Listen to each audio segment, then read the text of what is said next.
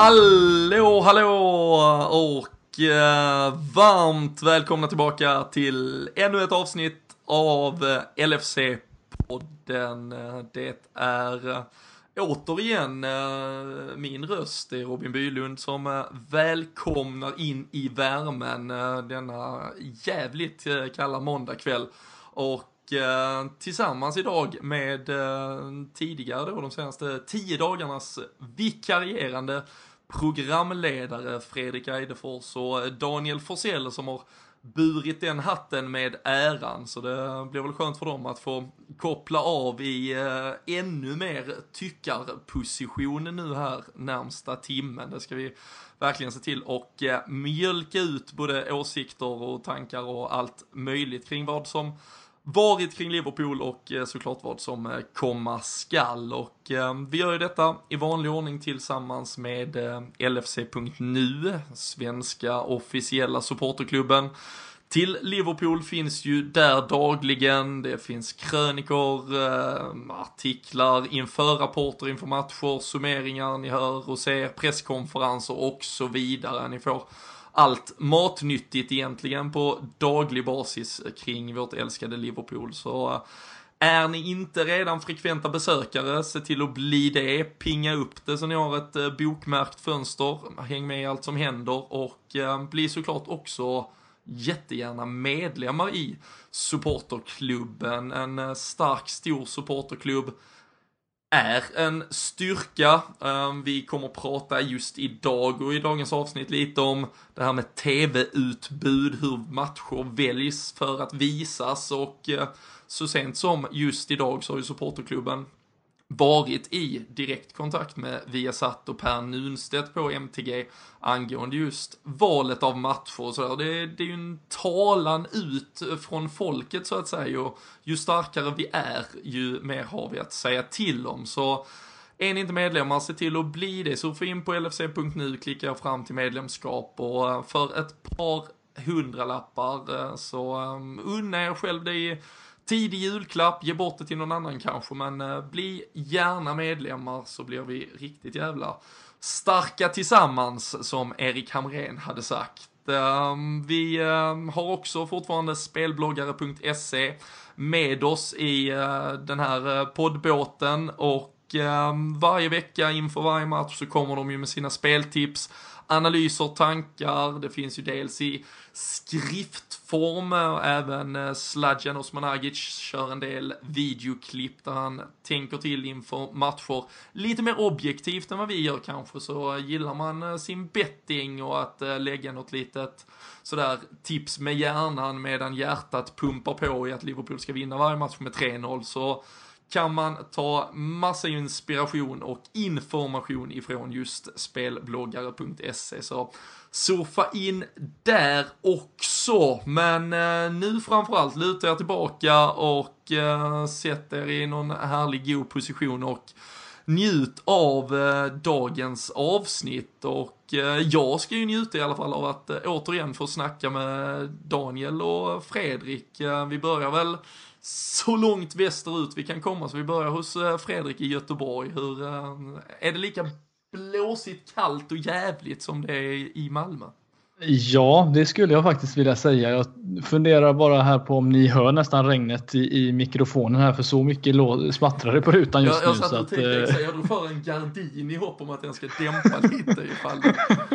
Så, hade du behövt något sånt? Nej, det, det regnar på och har gjort det under hela dagen här så att eh, då tar jag mig, tänker jag att det är lika bra att sitta och prata Liverpool och eh, dessutom ser jag här att jag har en, behöver uppdatera min Twitter-profil med en Salah-bild här snart också så att det blir eh, kvällsnöje efter vi har spelat in här också.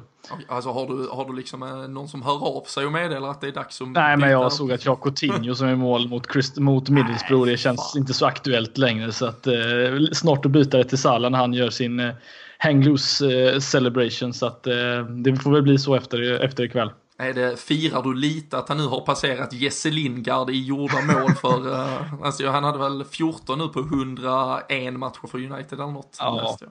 Ja, Och nej, det, det, det firar jag ordentligt. 15 på 20 är det väl nu. Det är ja, fantastiska riktigt. stats och han levererar ju igen i helgen såklart och han levererar ju när du var på plats också Dan, för en tio dagar sedan. Vi har ju inte talas vid sedan dess. Är allt bra med dig? Hade du en god tripp till Liverpool när det väl begav sig? Ja, men det var det. Riktigt, eh, riktigt gott både då och nu. Framförallt då kanske. Det var ju lite muntrare miner framförallt efter matchen än vad det har varit nu när vi har poddat de senaste sista gångerna här. Det har ju varit lite bitter eftersmak på, eh, på poddarna minst sagt. Och, eh, tyvärr så eh, kommer vi väl komma in i det spåret idag igen efter eh, en lite tråkig insats här i helgen såklart. Men, men givetvis med positiva ögon framåt. Det, det har man ju alltid när det närmar sig tipstävling här i slutet.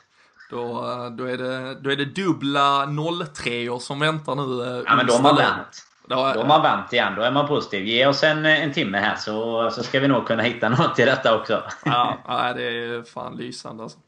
Ehm, du och eh, Kalle Sundqvist satt ju inför eh, Chelsea-matchen. Jag har ju själv varit på semester, såklart njutit från distans, varit eh, bra nöje mellan ehm, drinkarna i, i, i solstolen att, att ha färska poddavsnitt. det har ju haglat in avsnitt egentligen och vi, vi ska väl försöka hålla så gott tempo vi kan här. Det blir, denna veckan blir det ju en en, en, ett, ett avsnittsvecka så att säga, men sen är vi tillbaka med dubbla när vi ska avgöra en Champions League-grupp. Vi har ett derby nästa vecka också, så det, det kommer ju vara full rulle även för oss framöver. Men eh, vad, jag, vad jag inte hörde er naila Dan i, i förra veckans eh, sista podd där då inför Chelsea, det var startelvan. Det kan man ju bli lite besviken på.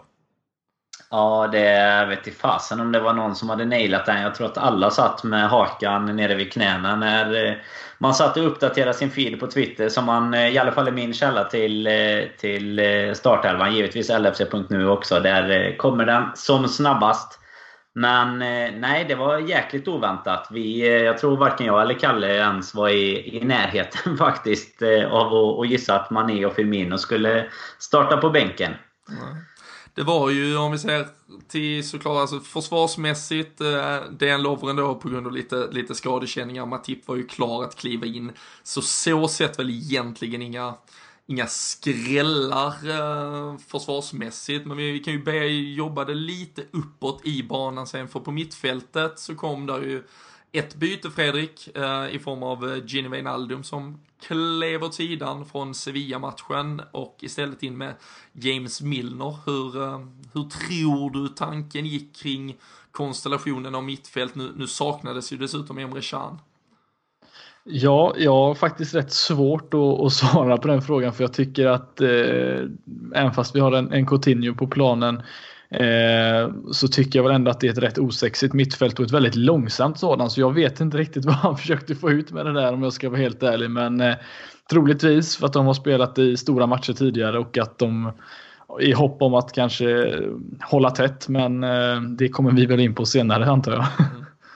Nej, det var ju jag jag, jag hade ju tyvärr inte möjlighet att vara med i något eh, poddavsnitt. Eh, det, det, det tillät inte riktigt någon, någon eh, lina därifrån mexikanska djungeln i stort sett där, jag stundtals befann mig. Men eh, jag var med och gjorde med Kevin Bader, vår tysk-expert. Vi hade gäst här för någon eh, vecka sedan. Jag var med i ett snabbt inslag i hans, eh, kör lite live-tv för klacken.nu, en eh, liten separat grej han driver. Jag, jag tänkte kanske tanken och flagga lite för det där att James Milner skulle komma in, att vi ändå skulle tråka till det lite, för är det någonting som Chelsea är jävligt bra på så är det ju ett centralt starkt mittfält. Men då trodde jag nästan att det skulle kanske vara på bekostnad av Filip Coutinho som skulle eventuellt flyttas upp, att där skulle ske någon formationsändring, men att bara rakt av byta James Milner mot Gino Wijnaldum, det, jag har svårt att se vad som blir bättre i Liverpool genom att göra den förändringen. Jag vet inte ja, hur, hur du kände där kring det Fred, för jag, vet, jag kan inte, jag kan liksom inte riktigt hitta uspen i det bytet. Nej. Nej, men det, det som vi har sagt en gång, eller alltså, jag tycker om när man har ett tremanna mittfält för att jag tycker att du ska hitta en balans av få ut så mycket som möjligt av det mittfältet så ska du ha tre olika spelare. Jag har sagt det tidigare, jag vet inte om jag har rätt i det, men jag, det är känslan i alla fall. Och jag tycker att det är ett väldigt eh, likt mittfält med Milner och Henderson som inte tillför jättemycket framåt. Även fast Milner söker sig väldigt högt upp i mittfältet nu. Det jag tycker om som Lalana gör när han spelar annars att han faktiskt tar lite löpningar men han får ju aldrig bollen av någon anledning också. Så att, eh, jag vet inte heller vad, vad tanken var för att eh, det känns som att Chelsea när de satte upp sin startelva så var ju det för att tråka ut oss på något sätt. Eh, mm. men det var ju snarare raka motsatsen att det var ju de som hade övertaget mittfältet eh, på ett helt annat sätt och det fick man ju se Danny Drinkwater visa prov på under matchen också. Så att, eh, Eh, nej, den, den kampen förlorade vi eh, och det är väl kanske den viktigaste delen att inte förlora om man ska vinna mot de här storlagen. Ja, för jag kan ju känna alltså den, alltså anledningen till att jag flög var ju för att man kanske skulle vilja säga så att vi skulle ta någon form av liksom fysisk batalj mot Chelsea där på mitten. De är ju oerhört starka, men men det gjorde vi ju ändå inte liksom. Vi, vi men då ju... ska ju Chan och Wijnaldum och Grujic spela. Då ska ja, man ju ja, liksom sätta ut de stora starka ja, grabbarna och det gör vi inte riktigt. Nej, jag, jag flaggar ju för, jag hade velat se Chan uh, istället för Jordan Henderson och så Wijnaldum och sen tänkte jag tanken att han kanske ändå var lite rädd för det här mittfältet och att Filip Coutinho inte skulle kunna bidra till den grad i, eh, i liksom båda ändar av planen. Men ehm, nej, nu blev det lite, lite alibi-lösning på mycket och det var som sagt, det kändes som det var två lag som ställde upp för att dela på poängen och det, vi kommer ju lite till hur, hur den där poängen till slut delades sen. Men um, offensivt då Danne var du inne på att um, det var lite mer chockerande kanske att se Sadio Mané och Roberto Firmino förpassas till bänken. Um, Oxlade Chamberlain fick en sällsynt start då, eh, blott andra i Premier League-sammanhang. Och Daniel Sturridge in från eh, ingenstans egentligen. Känns som han har varit svalare än på mycket länge den liksom, senaste månaden. Och eh, en Roberto Firmino som hängde in två baljor i Sevilla verkar vara glödhet i boxen liksom för en gångs skull. Och, och då väljer man att göra den där förändringen. Eh, vi kan ju tycka vad vi vill kring den, men vad, om man försöker liksom mjölka fram vad som skulle kunna vara anledningen och fördelen med att göra bytet? Vad, vad, vad, vad kan vi gripa för halmstrån? Alltså jag, jag har svårt att hitta särskilt mycket. För det, det, är klart att det kommer vara ett rejält matchande nu och har varit också givetvis. Men jag tycker väl inte att en hemmamatch mot Chelsea är riktigt rätt match att börja vila gubbar heller. Om det nu var det det var frågan om. För eh, jag, Ja, precis som du var inne på där, alltså Sturridge har varit eh, extremt svag tycker jag av det vi har sett den här säsongen hittills. Så just att sätta han på en startplats i en sån här match, jag vet inte riktigt vad vi vill få ut. Eh, klart att eh, den typen av spel vi spelar med Firmino och sådär kanske inte heller är riktigt vad vi tänker att vi ska få, få se mot Chelsea hemma. Men han bidrar ju, liksom oavsett, så bidrar ju han i den formen Sturridge är nu så räcker det att ställa in honom på plan så bidrar han ju mer i stort sett. För jag tycker Sturridge kom med facit i hand liksom, så kom han ju helt fel. Lite som man tyvärr då trodde kanske när man såg den här startelvan. Och jag tycker han kommer ner och möter vid mittplan och han liksom befinner sig inte i boxen en enda gång känns det som när vi ändå har lite flyt tycker jag för både. Jag tycker ändå att Oxlade gör en riktigt bra match som du var inne på att han fick sin start där också. Han, eh, han förvånade väl på ett positivt sätt istället och, och var väl den som kanske drev upp tempot lite tillsammans med Salah ändå. Men med, med Sturridge liksom i mitten där, jag känner inte att vi... Fasen, vi får inte ut någonting nästan. Så jag, och jag vet inte vad han kan ha visat på träning för att förtjäna en startplats i liksom en, en match av den här digniteten. För det var ju ändå inför en match som vi verkligen... Ja, vi hade ju behövt en trea här för att ändå hänga på känns det som. Mm. Men inte hans fel spelare alltså av anfallarna egentligen kan jag tycka att, att ställa mot ett, en tre eller fembackslinje hur man nu vill säga. Mot, mot ett så, så pass välorganiserat eh, försvarsspel som ändå Chelsea har. Det känns som att Sturridge kommer på, på egen hand framförallt aldrig dribbla sig igenom de tre som, som gör ett väldigt bra jobb måste vi ändå säga för att hålla oss ifrån målchanser. Så jag kan inte heller förstå i en sån här match när han ska in och som du säger droppa ner. Alltså Chelseas försvarare, det räcker ju för dem bara att stå och vänta på att Salah ska få bollen för det var det enda hotet som egentligen fanns fram till. Och, eh, eh, det är svårt att göra mål på Chelsea om man inte får studsarna med sig som vi fick. Alternativt att man ja, inte har tillräckligt med spelare som, som går framåt. För Salah var ju den enda som egentligen faktiskt utmanar och där vet jag inte riktigt heller var Sturridge riktigt hade att göra på planen när han inte eh, ens håller sig i boxen. För det kom inlägg från både Chamberlain och Salah men det fanns ingen där. Ja, han är ju inte den typen av spelare heller som kommer att lösa det på egen hand. Om man tar till exempel Mané och Firmino och jämför där så finns det ju mycket mer potential hos dem att kunna skapa någonting lite mer eget än vad, vad Sturridge är. Han är ju mer en avslutare om man får säga så då, om, om han nu är det längre. Men, men det är väl det som är tanken i alla fall. Att han är ju mer en kille som kanske sticker dit den sista foten eller eh, tar ett, ett bra skott. Liksom. Men tycker inte att han eh, är tillräckligt kreativ för att ställa mot ett, ett så pass tufft försvar. Utan då hade jag nog hellre vänt honom mot, eh, mot Stoke kanske framåt hellre än det än mot Chelsea i alla fall. Hade du hellre sett Solanke då? Eller, eller, eller om vi frågar båda er två, hade ni hellre sett honom spela den här matchen istället? Nej, absolut inte. Eller ja, hellre och hellre. Det är, enligt mig är det liksom två, två oerhört dåliga alternativ. Jag tycker att mm. eh, Roberto Firmino ska, och skulle man mot förmodan nu inte starta, om det var liksom att uh, Firmino verkligen har gått och sagt att ja, jag kan fan inte köra en match till denna veckan. Då hade jag övervägt att för Oxlade Chamberlain kan jag köpa att man tar in i en sån här, och han har varit en ganska typisk stormatchspelare. Nu baserar jag inte detta på statistik, så om någon vill liksom sitta och titta igenom det så kan de ju få höra av sig. Men det känns som att han har spelat väldigt mycket stormatcher för Arsenal. Uh, liksom han är ganska balanserad offensiv kraft. Liksom han kan också ta det där jävla djurjobbet när det behövs. Och uh, då hade jag ju hellre spelat Mané och Oxlade och så spelat Salah som striker, eller spelat honom centralt. Eh, det var också igenom det centrala han kom och gjorde sitt mål. Han eh, var liksom det som höll Chelsea ändå um, ja, men uppsluppna, alltså det var det som de var rädda för i matchen som du är inne på. Och därifrån kunde han ha liksom tagit åt sig ännu mer markering, han drog sig in ganska centralt och så hade men eh, vi hade behövt få in Mané också. Ehm, vi, vi pratade om det under matchens gång, eh, några av oss här kring Zappacosta som lämnar en, en hel del yta bakom sig. Bland annat, alltså det hade varit, ja, men det hade varit oerhört skönt att ha Manés eh, liksom finess, speed, kreativitet också på en av kanterna.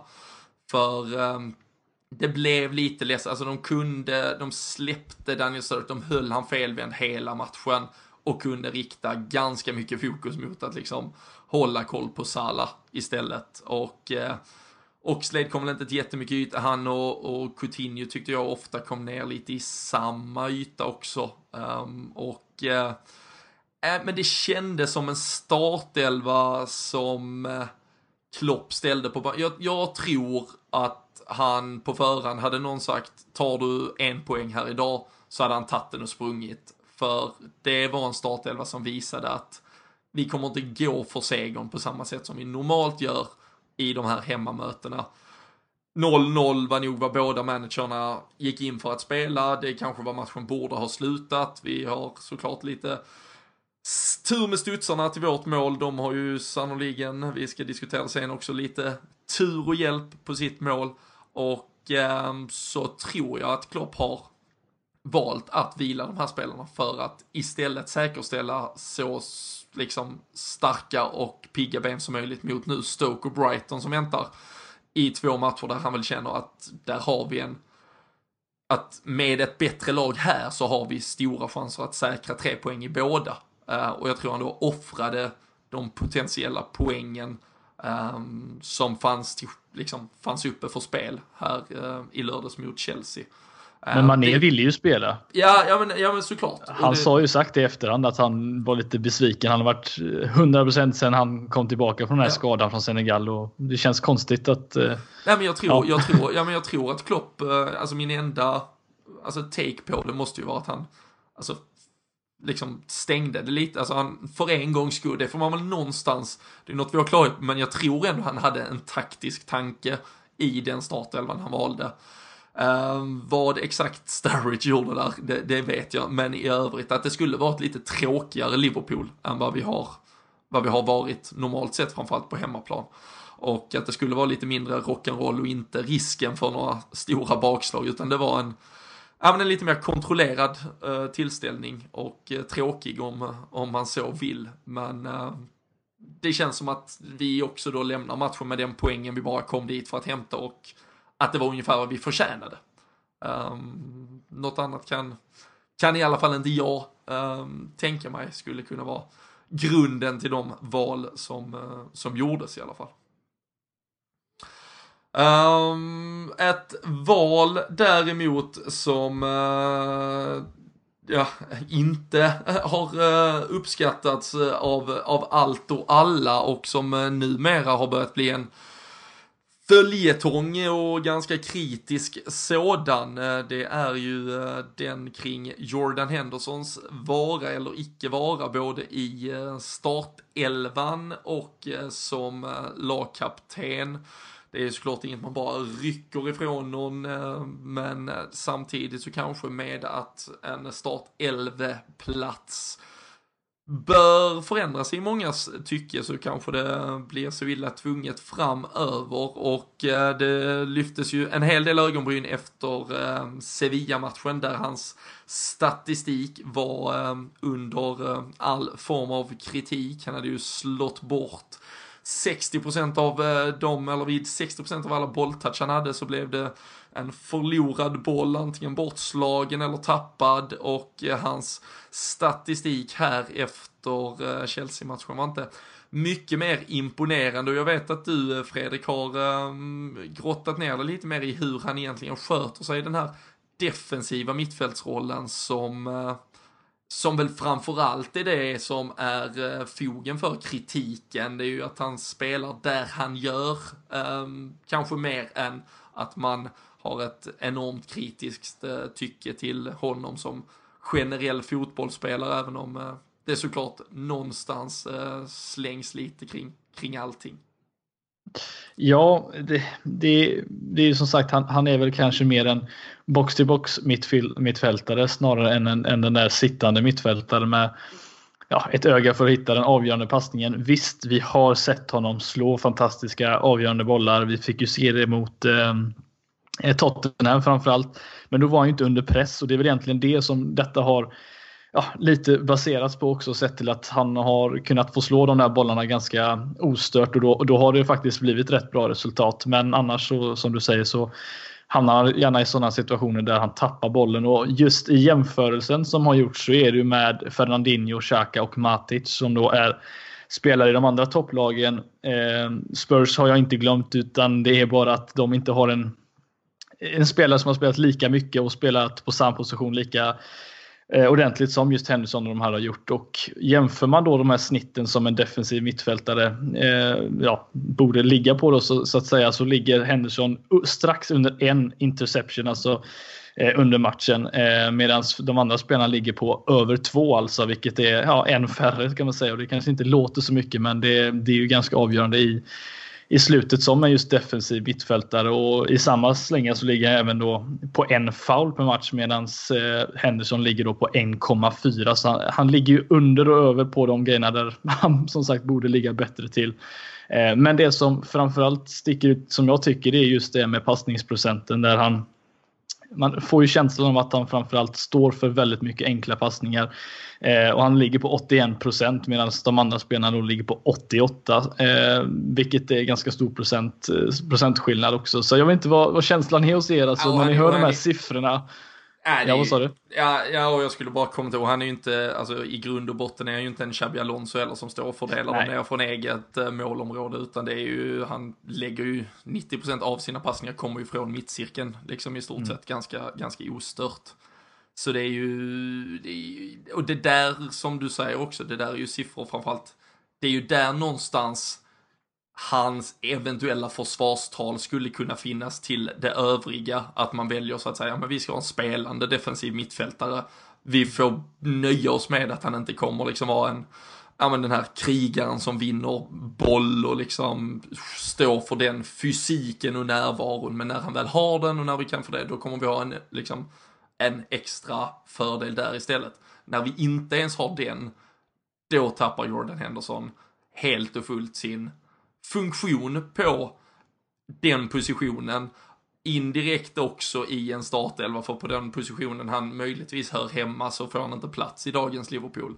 Och eh, där jag har flaggat för det ett tag och jag, jag tycker inte längre att Jordan Henderson är en man för, för Liverpools startelva. Jag hoppas och vill så gärna att eh, det är något som eh, också ja, men, tas på allvar av Jörgen Klopp och ledningen för det, det, det är en position som som kanske i, i liksom ett Liverpool som under flera år har haft en målvakt och ett mittförsvar som har fått utstå så jävla mycket skit så kan där någonstans till deras försvar kanske däremot ligga just avsaknaden av en defensiv mittfältare att ändå kompensera någonting med.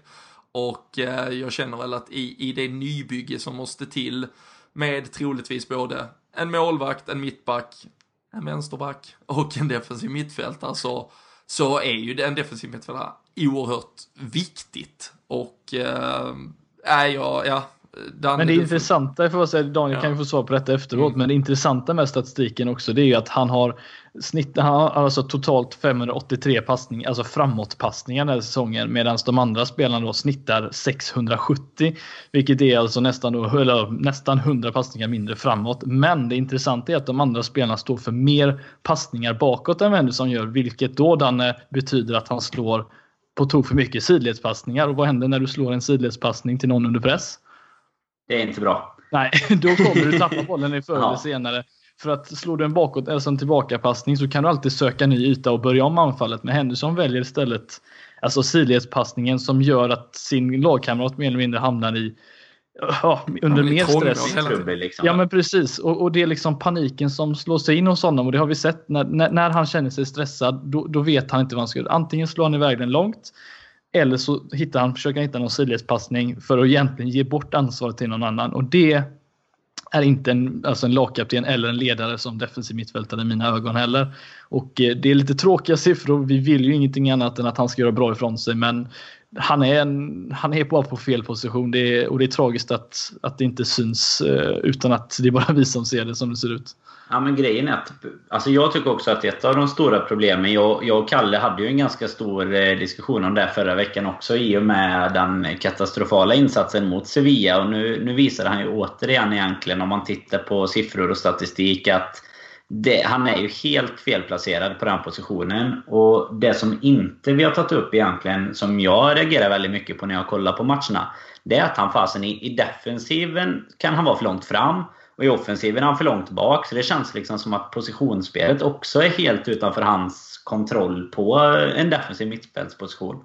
Han Men, är liksom inte... Han, han klarar inte av det liksom. Han har inte koll på vart han ska vara. Och, ja, jag tycker bara det blir, det blir så jäkla rörigt. Och det är klart, som du var inne på Bilden, klart det rör till för mittförsvar om man tar det som exempel också då. Att nu har väl de gjort sina individuella misstag och sådär också. Men det är klart att man blir inte bättre av att ha en, en målvakt som är lite osäker och en defensiv mittfältare som inte klarar av att hantera sin, sin position. Det kommer ju aldrig hjälpa liksom.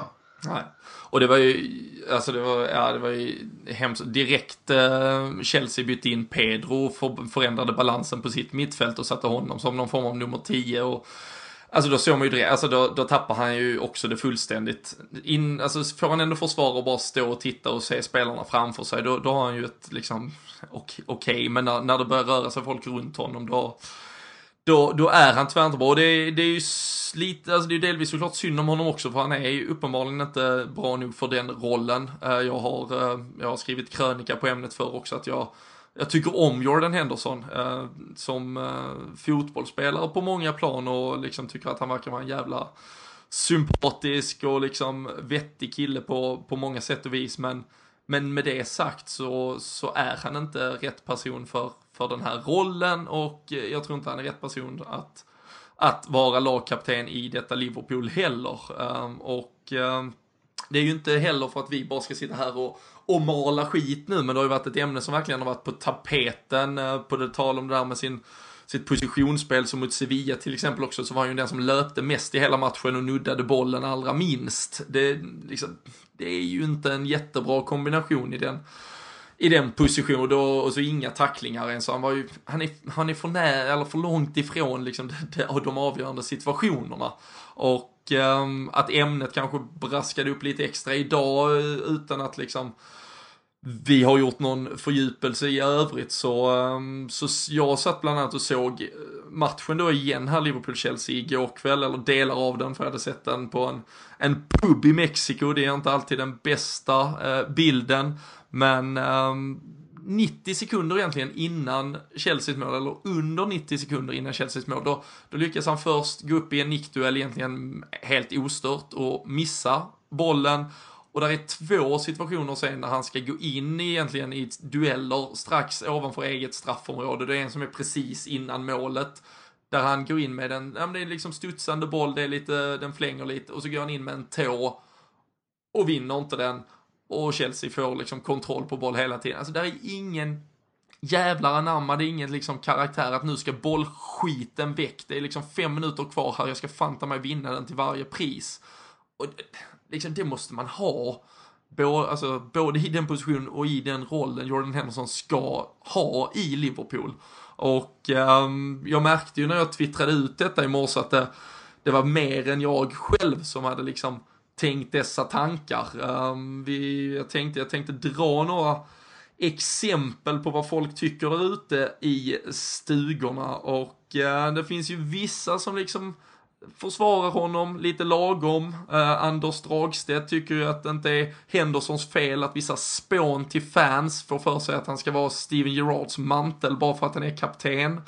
Uh, ni ska få komma in mera inflikningar alldeles strax här. Eh, Lars-Åke Wåhlén säger däremot att vi kan skicka tillbaka honom till Sunderland, lite väl bryskt kanske. Och uh, Mattias eh, uh, Hummegjut uh, tycker väl däremot att han har blivit sämre och sämre. Mycket skrik och gnäll mot domaren medan han själv bara fumlar bort sig. Tycker han försöker vara något han inte är. Det är tyvärr tydligt att det inte finns någon ledare på planen i just Liverpool. Och Ehm, Anton Niklasson, lite mer då försiktigt, tycker ändå att um, han känner för Henderson. Uh, tycker att han har levererat bra förr. Och uh, dock att han borde spelas mer offensivt. Uh, men uh, det fortsätter ju sen. Uh, vi har fler som är ganska hårda i sina ord. Det är inget vi behöver dra upp. Men Värdelös är inget nytt, eh, har vi en som skriver och ja men det, det, det fortsätter. Det, det är blandad kompott här men um, vad är er liksom slutgiltiga take? Eh, jag vet att du Fredrik skrev att det är samtidigt inte hans fel att han är där han är. Eh, du tycker också det ligger på Jörgen Klopp men vad, vad bör ske i, i hela den här situationen med de förutsättningar vi har som lag i övrigt och som truppen ser ut? Alltså förutsättningarna är generellt sett för Liverpool just nu tycker jag det ser och det här är inte för att jag vill låta negativ på det sättet men det är inte de bästa förutsättningarna har och framtiden ser inte ljus ut på det sättet utöver att vi har en Naby Keita som kommer in eh, nästa år, eh, vilket hjälper oss överhuvudtaget ingenting just nu. Och vi har en Emre Can som kanske, vi vet ju inte om han sp inte spelar för att det har att göra med kontraktssituationen eller för att eh, han är skadad. Vi vet ingenting egentligen.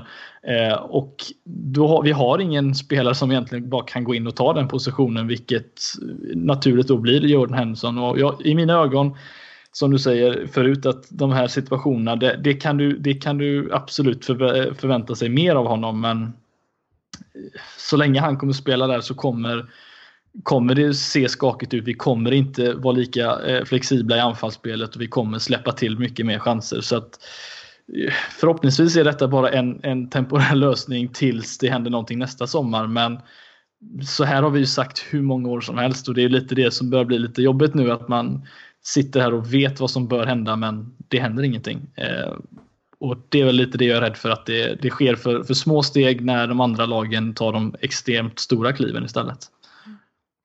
Danne?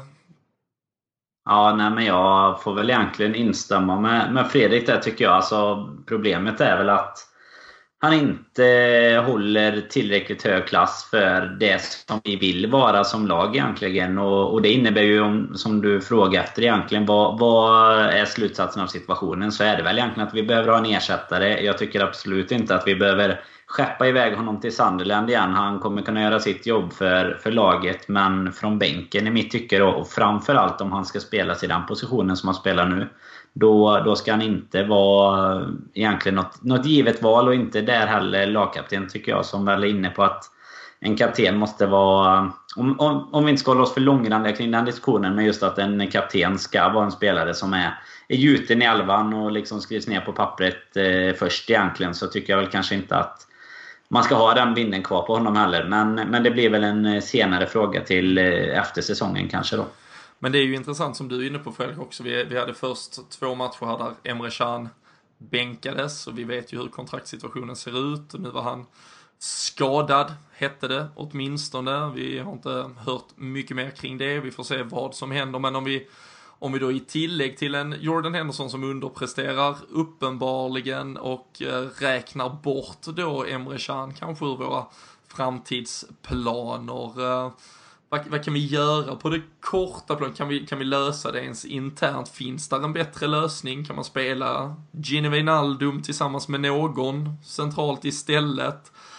Finns där eventuellt till och med någon panikvärvning? Det är ju helt emot allt som både Fenway Sports Group och Jörgen Klopp vill åtminstone stå för utåt sett, men januarifönster som trots allt eh, öppnas upp om ungefär en månad. Eh, Marko Grudzic ryktes ju dessutom gå på lån, så han verkar ju inte vara något alternativ heller. Vad, vad, vad, kan vi göra för att uh, råda lite bot och få in både liksom, uh, ja, men karaktär och kraft på det där mittfältet? Ja, just nu innan fönstret så, så, tror jag att det här är lösningen och eh, jag ska vara helt ärlig och säga att jag hade nog kunnat tänka mig att se Jenny Wijnaldum i ett tvåmannamittfält lite mer ett 4-2-3-1 tänk eh, för Liverpool men Alltså de två tillsammans får jag säga har ju sett sömnigare ut än eh, på länge. Alltså det, jag tycker inte de heller två tillsammans ska vi säga kanske då eh, funkar särskilt bra. Så att jag vet inte riktigt. Chan tycker jag är den optimala spelaren att sätta där men eh, jag hoppas väl att eh, det, det, kanske blir så att resultaten går så. Det, det, blir så drastiska resultat att vi kanske måste. Han kanske måste sätta in honom trots att han kanske inte vill det. Jag vet inte eh, återigen situationen, men det bästa hade varit att få in Chan och eh, låta kanske en eh, Lalana komma in och få mycket spring i benen som gör lite nytta också. Så att förhoppningsvis att Chan får ta den platsen enligt mig. Mm. Uh, ja, vi får ju se uh, vad som händer. Det är ju uppenbarligen att det är en uh, riktig jävla vattendelare ute hos, uh, ute i, i stugorna och det är ju något som uh, har fått mycket vatten på sin kvarn såklart i och med senaste tidens insatser här och det var ju en en match då, om vi går tillbaka till den lite, som uh, vi trots allt, även om det absolut inte såg övertygande och fantastiskt ut, som vi ledde genom Mohamed Salah. Vi, ska vi, ska vi jag vet inte, sjunga lite Han är grym. Hyll, hyllningskör igen här. Jag vet Anna att du uh, hade, du nämnde i förra veckan här att uh, på Merseyside just nu så är han såklart the shit. Det, och det liksom har han nog inte försämrat. 15 mål nu på 20 matcher ensam majestät i skytteligatoppen trots en Harry Kane och Agüero som målar och jagar på.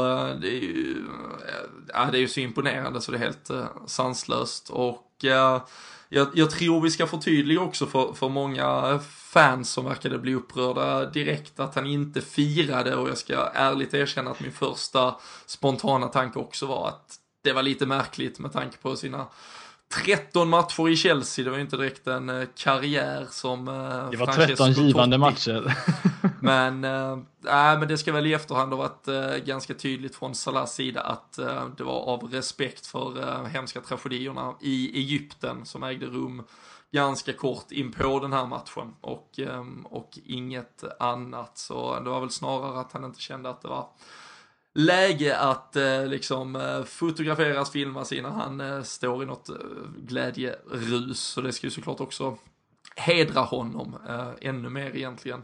Men eh, ett Liverpool som sagt som ändå då var på väg att gneta sig till den där eh, segern som hade varit så oerhört viktig. Vi hade ett Tottenham som precis innan tappade poäng och vi, vi kunde ju då både gå om Tottenham, gå ikapp Chelsea, vi kunde verkligen haka på i den här toppen där alla andra topplag plockade liksom slutsekundspoäng i eh, varje match i stort sett. Eh, Chelsea som kom ikapp mot oss, Tottenham som kvitterade, det var väl 75 Harry Kane United som vann på en snedstuds i, eh, också i slutet av andra halvlek och Ehm, ja, men ett Manchester City med Raheem Sterling som gjorde det riktigt eh, sent i slutet. Ett Arsenal som avgjorde på straff och 1-0 på stopptid mot Burnley för tredje året på raken.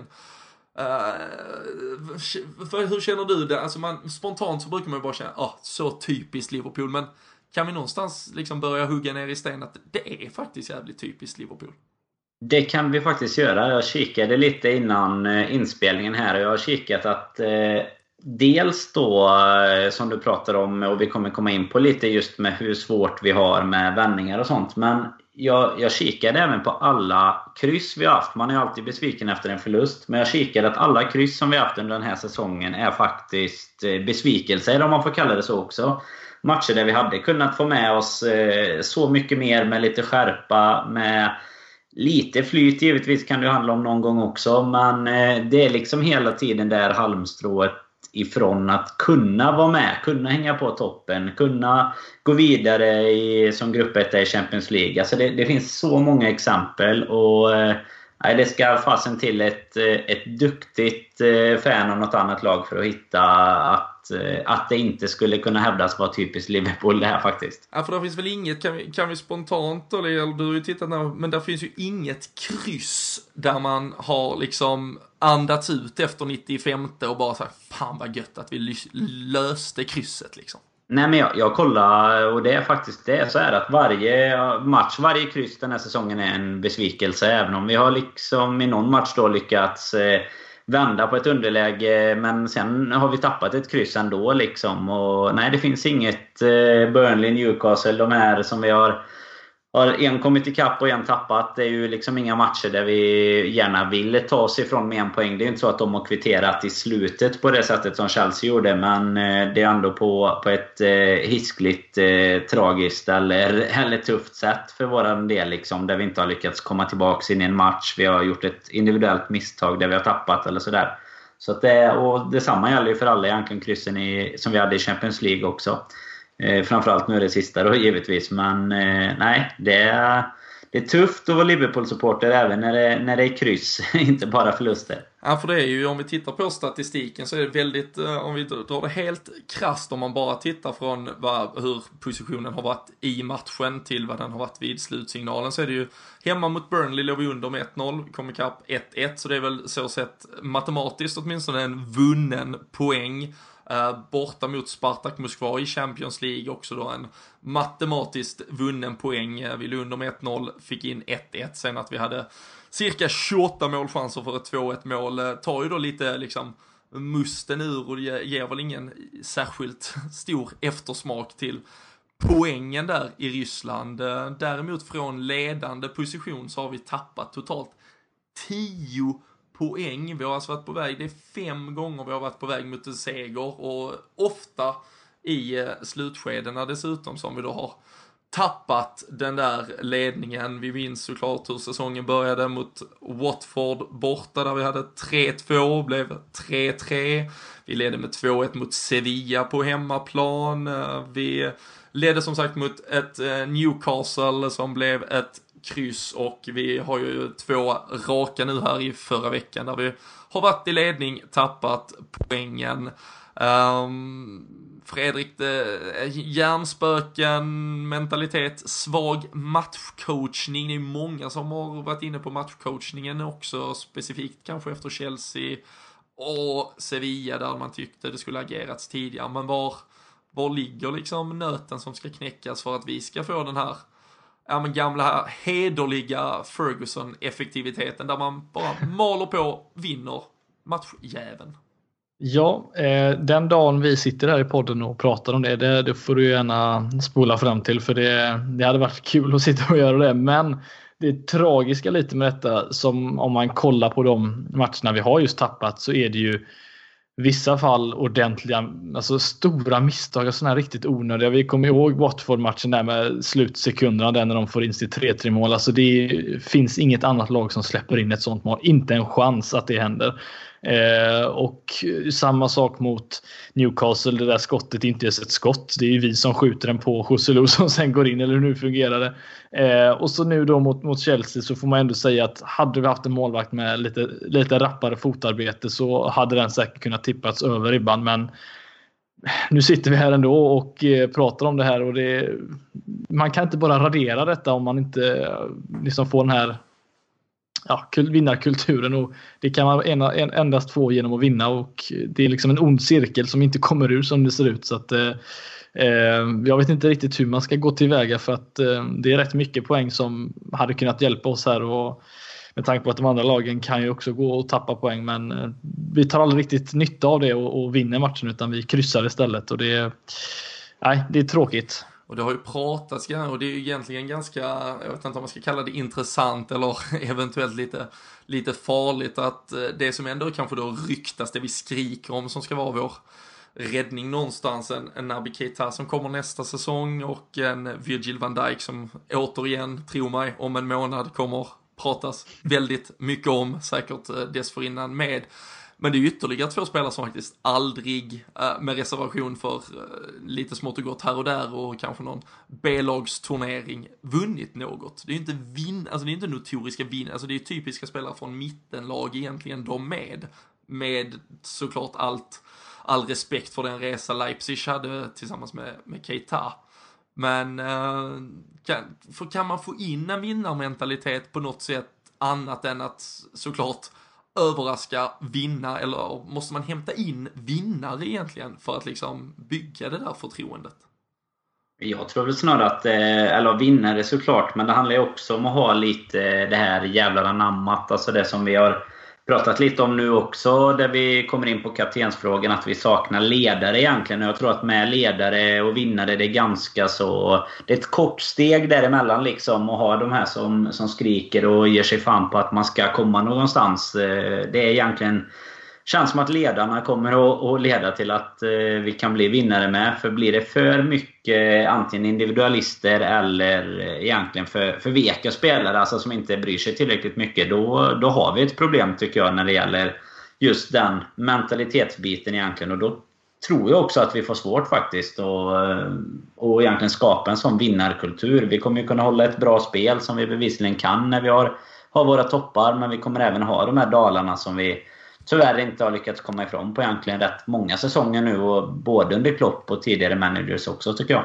Men Leicester var ju inga vinnare innan de gick och vann. De hade ju det receptet som jag trodde Klopp eh, skulle, skulle ha fortfarande. Det är ju den här gemenskapen, alltså att man är ett lag. Jag tycker inte jag känner riktigt det, det, har liksom tonats ut lite det där så, som man eh, imponerade så jäkla mycket. Och de har ju inga vinnare i laget. De har aldrig vunnit någonting. Men de kommer mot storlagen och visar nu ska vi fan vinna den här matchen. Spelar ingen roll om ni tjänar 3 miljoner mer i veckan eller om ni har vunnit Champions League liknande. De trodde på det. Eh, de trodde på en spelidé och en spelidé, eh, Klopps spelidé har ju alltid varit den här höga pressen och när vi inte har någon hög press då finns det ju ingen identitet i det laget. Så att lite där har vi, saknar vi också att Eh, Klopp får ju mycket skit, men vi pratar ju mer skit om spelarna egentligen. Men det är rätt mycket som man ska ifrågasätta lite hur han ställer upp och, och hans tankesätt också med tanke på att eh, han har ingen, ingen plan B heller och utan en plan B då, då blir det svårt att vinna matcher om det inte går, går sin väg första gången. Mm. Och vi, eh, ja, och det här är ju det här är något man verkligen kan ägna ja, eh, tid åt, eh, märker jag, det finns otroligt mycket jag själv vill, vill fortsätta på i, i ämnet egentligen. Vi, vi har väldigt många uh, andra saker vi måste liksom ändå plöja igenom och jag tycker vi matchcoachningen, vi kom lite in på det och Fredrik du kom in på att Klopp kanske ska rannsaka sig själv vad gäller vissa saker. Han uh, passar ju på att uh, återigen måste jag ändå säga, jag tycker det har blivit lite vanligare och det är väl lite typiskt när man börjar känna sig lite trängd. Han klagade på domaren, han tyckte det var fel att han inte tilläts göra ett byte där drygt en, en och en halv minut innan målet kom. Han ville byta in Adam Lallana, pratade efteråt om att han ville förändra till någon fembackslinje, göra någon, jag vet inte riktigt vad av vad som verkar vara en Oxlade Chamberlain som skulle ut mot Adam Lallana eh, så vet jag inte riktigt hur extremt stor påverkan det hade kunnat ha för att förhindra det mål som kom. Men eh, i övrigt så var det en Daniel Sturridge som fick ut mot Gino Wijnaldum så snart vi gjorde 1-0 och därefter ja, men agerades det inte mycket förrän det så att säga var för sent och han slängde ju på med Mané också för att avsluta de sista fem minuterna men uh, återigen fick han ganska mycket kritik för hur han agerade längs matchens gång. Eh, borde han gjort något eh, tidigare kanske? Bör han kanske också fundera mer på att rannsaka just sin egen prestation ibland?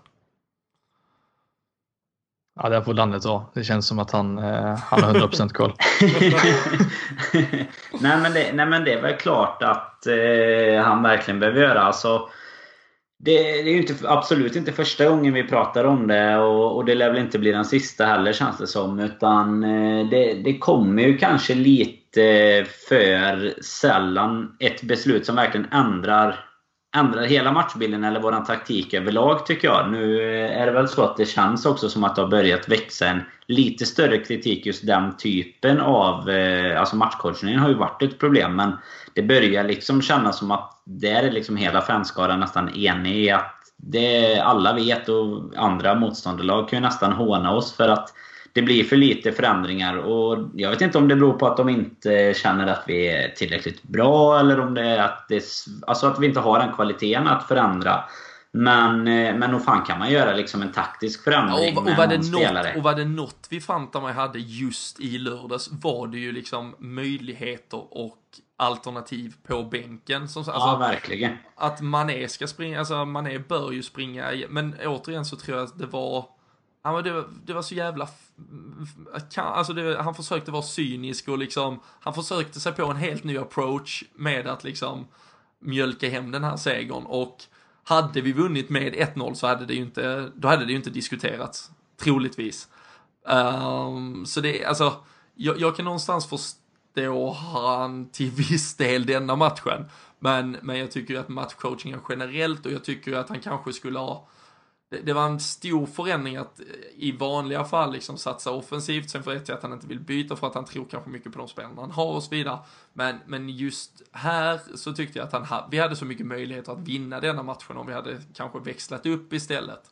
Um, så eh, jag vet inte, när han nu inte ja, kan vi ändå inte vara cyniska och sådär försvarsstarka som många andra lag hade kunnat vara med en 1-0 ledning och 10 minuter kvar då, då är det kanske inte läge att försöka sig på det heller. Men, eh, och det är, ju, det är ju det Jörgen Klopp måste veta någonstans. Och, och det kommer ju vara han, oavsett vad vi fans tycker och tänker kring valen han gör, så kommer det ju vara poängtapp, slutgiltig såklart ligaplacering, framgångar i Det kommer ändå vara det som till syvende och sist bedömer insatsen. Och har vi som sagt tappat 10 poäng från ledande positioner, ja men då har vi ju generellt sett uppenbarligen inte tagit rätt beslut.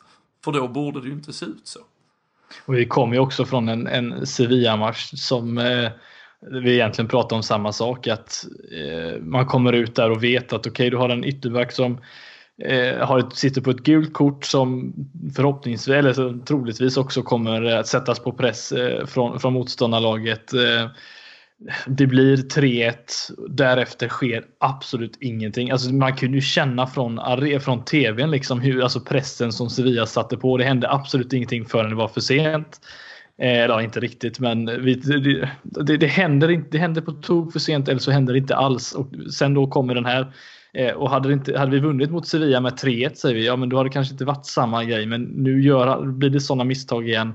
Och så detta. Och det, det är liksom att det kommer gång på gång, alltså match efter match. Okej okay om det händer då och då, men att det liksom blir ett förekommande problem är inte, är inte hållbart för en tränare heller. Eh, så vi hoppas väl att han ja, ser sig i spegeln och faktiskt får detta att funka nu för att eh, ja, det går snabbt när man spelar Premier League-fotboll innan säsongen är över nämligen. Mm. Sen är ju du, du är verkligen något på spåret där tycker jag Fredrik. För det är ju så, skulle vi vunnit, säg att vi hade, vi hade hållit 3-0 i veckan liksom. Så hade vi inte suttit här och kanske varit riktigt lika besvikna efter att egentligen historien upprepar sig helt. Utan då hade vi suttit här med, med liksom eh, god känsla från veckan och så okej, okay, vi tappade. Vi hade säkert hittat våra, våra eh, saker och, och klaga lite på ändå. Och liksom hitta positiviteter också från det. Men det är ju bara att dra upp egentligen att vi dels har matchcoachningen. Vi har dels Henderson som var den som som du pratade om innan med startelvan Bylund, det var ju egentligen den spelaren som jag och Kalle inte ville se då kanske. Och så, så var det just han vi inte nailade liksom på ett byte. Och ja, Jag vet inte, det, det känns som att det blir väldigt lätt att vara kritisk just för att vi ser ju problem som Klopp absolut borde kunna se ur sin position lika väl som, som vi här hemma framför TVn. Liksom. Ja. Äh, och, jag, och jag tycker man märker det på på dem så, alltså tror jag önskar jag hade den liksom, den positiv, eller liksom optimism som, som jag ser råda hos såklart vissa fans. Så det är ju liksom, Eh, tro mig, jag önskar att jag vandrade i de skorna för det, fan det måste vara lättare och värd att leva i. Uh, men då, liksom som då påstår liksom, fan, ja men klagar ni inte på matchcoachningen så klagar ni på Henderson och klagar ni inte på det ena så klagar ni på, men jag tror bryter man ner det i stort så, så är det ju, det är ju ganska återkommande och framförallt liksom jag och Fredrik som har suttit här i snart fem år och, och liksom poddat, ja men det är ju avsaknad av liksom kanske då rätt mentalitet ibland, att vi tappar mycket i slutet av matcher, att vi Ja, och så spelarmässigt då, en, ja men en Jordan Henderson, vi saknar en mittback, en ledare, vi saknar en bra målvakt. Alltså det är ju inte så här att vi liksom uppfinner hjulet efter varje match och hittar på något helt nytt från ingenstans, utan det är ju ganska återkommande att vi har, ja men fyra, fem spelare som kanske inte riktigt håller och vi har två, tre, fyra saker vid sidan om kring liksom Klopp, hans ledarskap, klubben, som, där man känner att fan, här hade det varit jävligt gött att förbättra lite.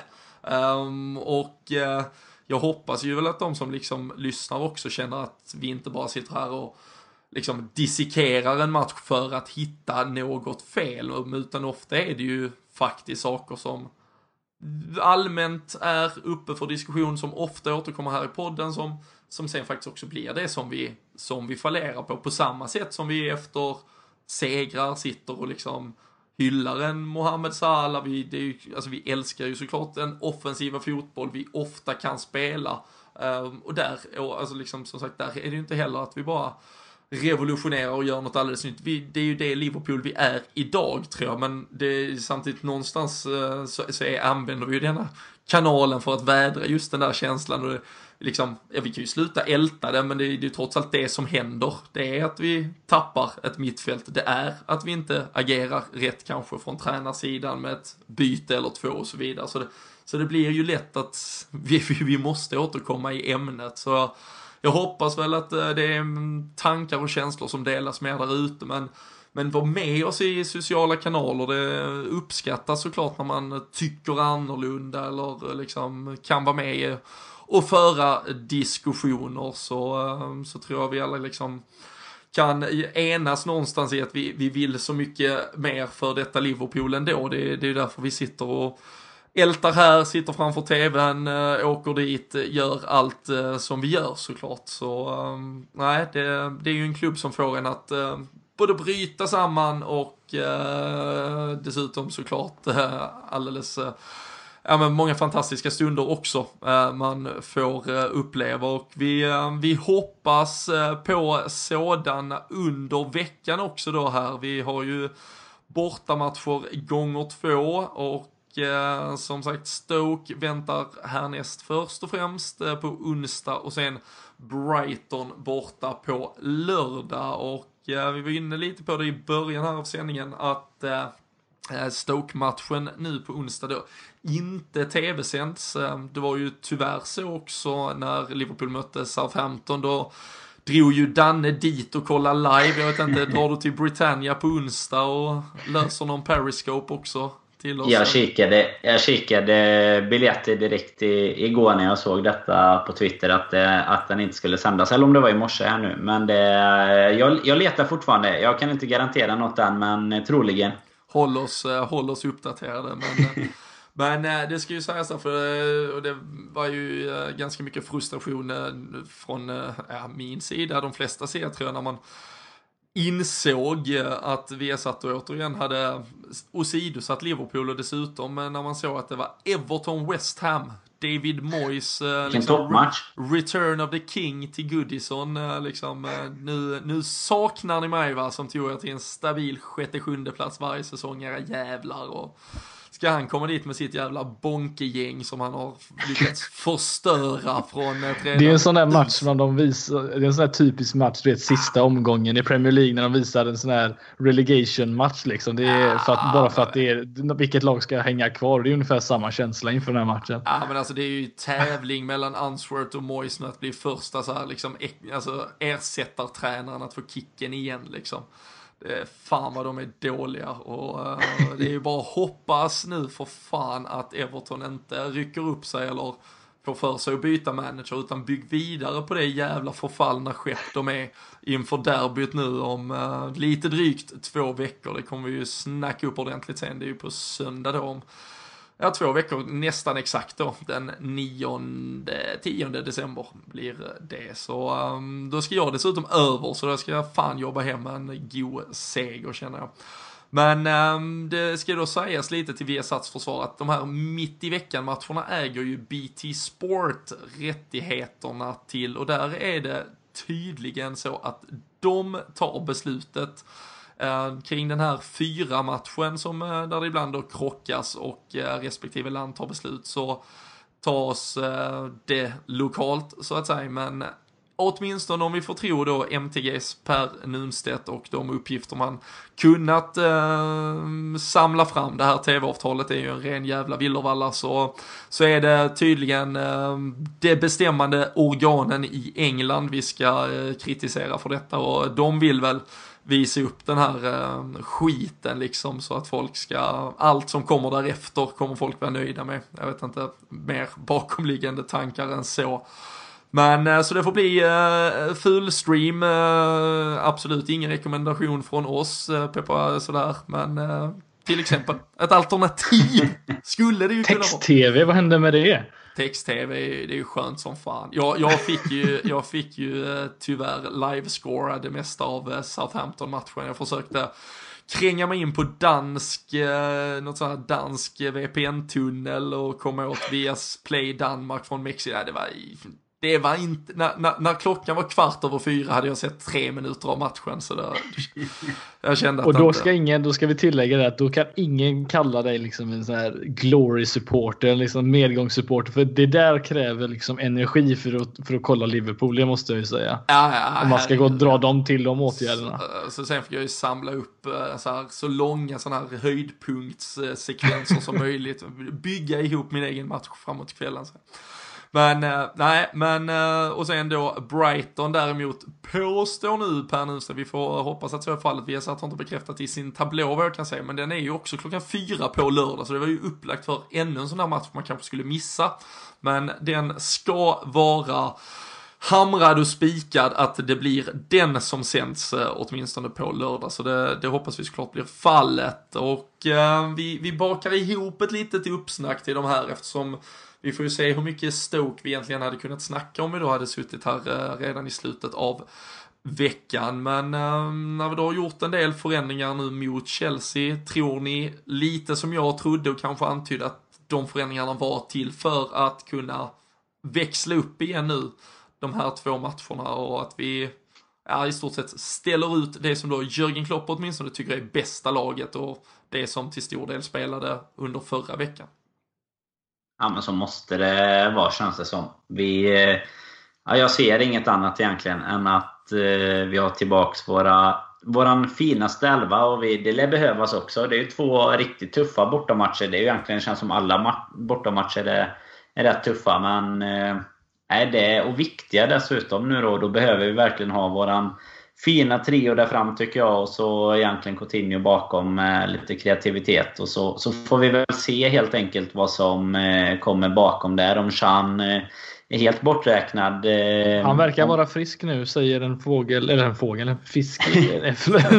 Twittrar lite i mitt öra ska jag säga. Det är lite det, det jag tänker komma fram till. Sitter du och leker fågel, faktiskt... fågelfisk med dig själv? Nej, inte riktigt. Nej, han ska vara redo i alla fall. Eh, ja, så får vi väl se om han får, får chansen egentligen då. För eh, det hade varit kul att se. Men eh, jag vill inne på ditt spår där Robin, att vi kommer inte att rotera på samma sätt som vi gjorde mot Chelsea och ställa någon liksom, eh, inte svagare elva så sett utan eh, vad ska man kalla det? Blygsammare? Eller den här säkra 0-0-elvan liksom. Den eh, ska vi inte se nu utan nu tror jag att vi kör rock'n'roll två matcher här igen. Mm. Tror ni uh, om uh, Dejan Lovren och Emre Can är friska och krya för vi inleder Stoke då onsdag. Tror du vi får se byten Fredrik? Eh, ja, det tror jag. Eh, alltså att, att få med sig ett kryss mot Chelsea och sedan, eh, ja, om vi hoppas, eh, ja, i bästa fall i alla fall, få med oss sex poäng mot Stoke och Brighton så tycker jag ändå att man får räkna det som som, som väldigt, väldigt, väldigt bra. Eh, och jag hoppas att det är så Klopp kanske har tänkt att eh, få med sig en poäng här. Men eh, förhoppningsvis då kunde man tre mot Chelsea hade varit ännu bättre. Men sen kriga till sig de här sex poängen som behövs för att hänga på toppen. Det, det, det tror jag absolut. Så att, och jag tror det kommer bli så också. Mm. Tror du eh, DN Lovren går in är det i så fall stället för uh, Klavan? Mittförsvaret? Ja, det tror jag. Och tror du då att han, eh, framförallt på mittfältet, vågar han ta beslutet att bänka Jordan Henderson? Han är frisk, det har ju inte riktigt ännu gjorts. West Ham borta så påstod sig väl från olika håll att han var klar eller inte klar. Han tyckte själv att han var det, men inte medicinska teamet och så vidare. Det här skulle ju bli ja. första gången han petar honom verkligen. Ja, jag har svårt att se det. Han var ju dessutom ute här, var det för någon vecka sedan eller för några dagar sedan till och med och sa att han är en riktig kapten och, och säger man det och det, det, är väl inte det som är intressant med Klopp, Klopp att vi sitter här alltid och säger en viss sak och sen går alltid Klopp ut några dagar senare och säger raka motsatsen i sociala medier och det är väl lite det som får oss att tänka att eh, det vi säger kanske inte alls har någon mening i vad som kommer att hända. Men eh, jag tror inte att Henderson kommer ställas över. Men eh, samtidigt så tror jag att Wijnaldum är tänkt att starta med Coutinho. Då vet jag inte riktigt vad, vad Chan eh, eh, får plats någonstans förutom på bänken. Då. Ja, men pratar han nu om att det behövdes roteras här så borde ju Jordan Henderson vara trött Ja, Precis, ja han sprang ju visserligen mycket och försökte hänga på en Springa ryggsäck. På, ja, ja, men han försökte ju vara som en ryggsäck på Hazard men lyckades inte riktigt under Chelsea-matchen. Men förhoppningsvis så, så tänker han väl så att, eh, att eh, han kan börja rotera lite, lite smått i olika positioner och då är ju Chan in eh, ultimat skulle jag säga. Mm. Jag, jag hade velat Eh, och det, det, kommer ju inte som någon chock tror jag, men jag hade velat se att vi gör bytet och, och sätter in Emre Can istället för Jordan Henderson. Uh, ordinarie lag i övrigt då, det som anses vara Klopps eh, ordinarie 11 och eh, provar det mot Stoke. Eh, får vi rätt effekt, får vi det att fungera så, så är det ju upplagt att låta det liksom rulla på eh, även mot Brighton. Men eh, annars, kan det, annars kan han ändå alltid ursäkta sig med att ja, men nu, behövde, nu var det Hendersons tur att vila, han kommer in igen mot Brighton och så vidare. Det, det känns ändå som att det här tajta matchandet är en, en chans till att hitta en ursäkt men om Jürgen Jörgen Klopp är helt genuin i det han har varit ute och sagt och att han tycker att han är fantastisk både på plan och liksom i rollen i omklädningsrummet och allting.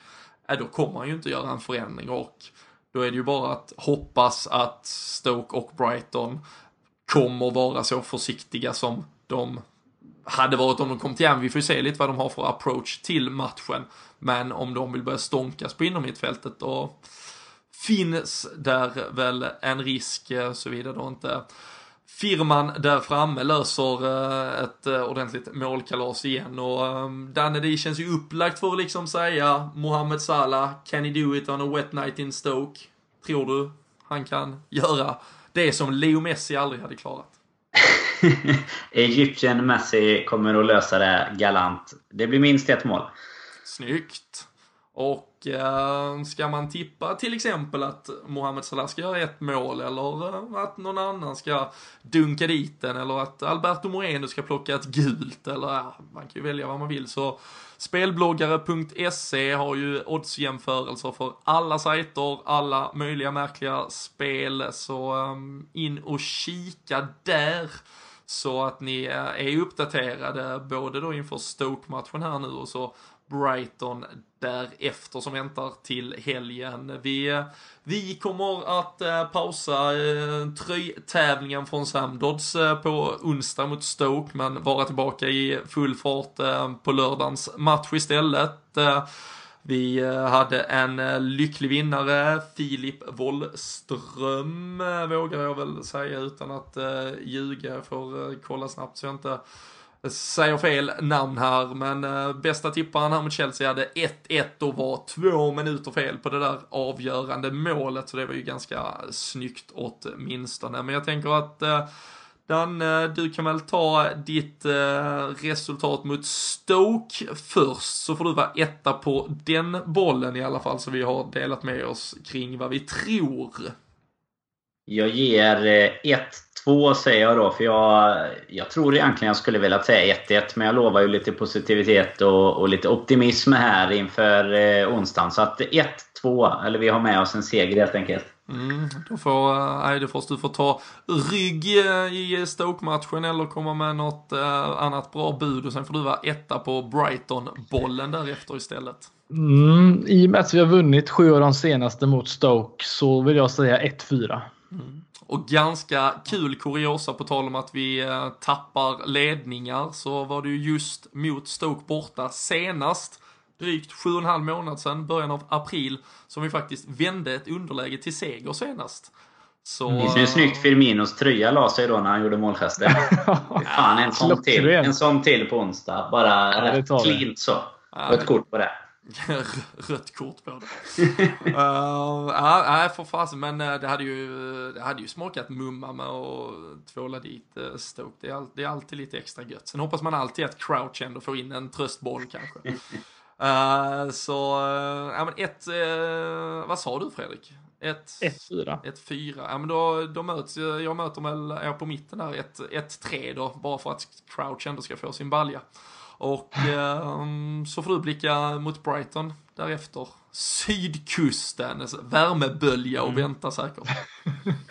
ja, där tror jag det blir tajtare. Jag tror på 0-1 Liverpool. 0-1, ja. Mm. Danne, har vi något?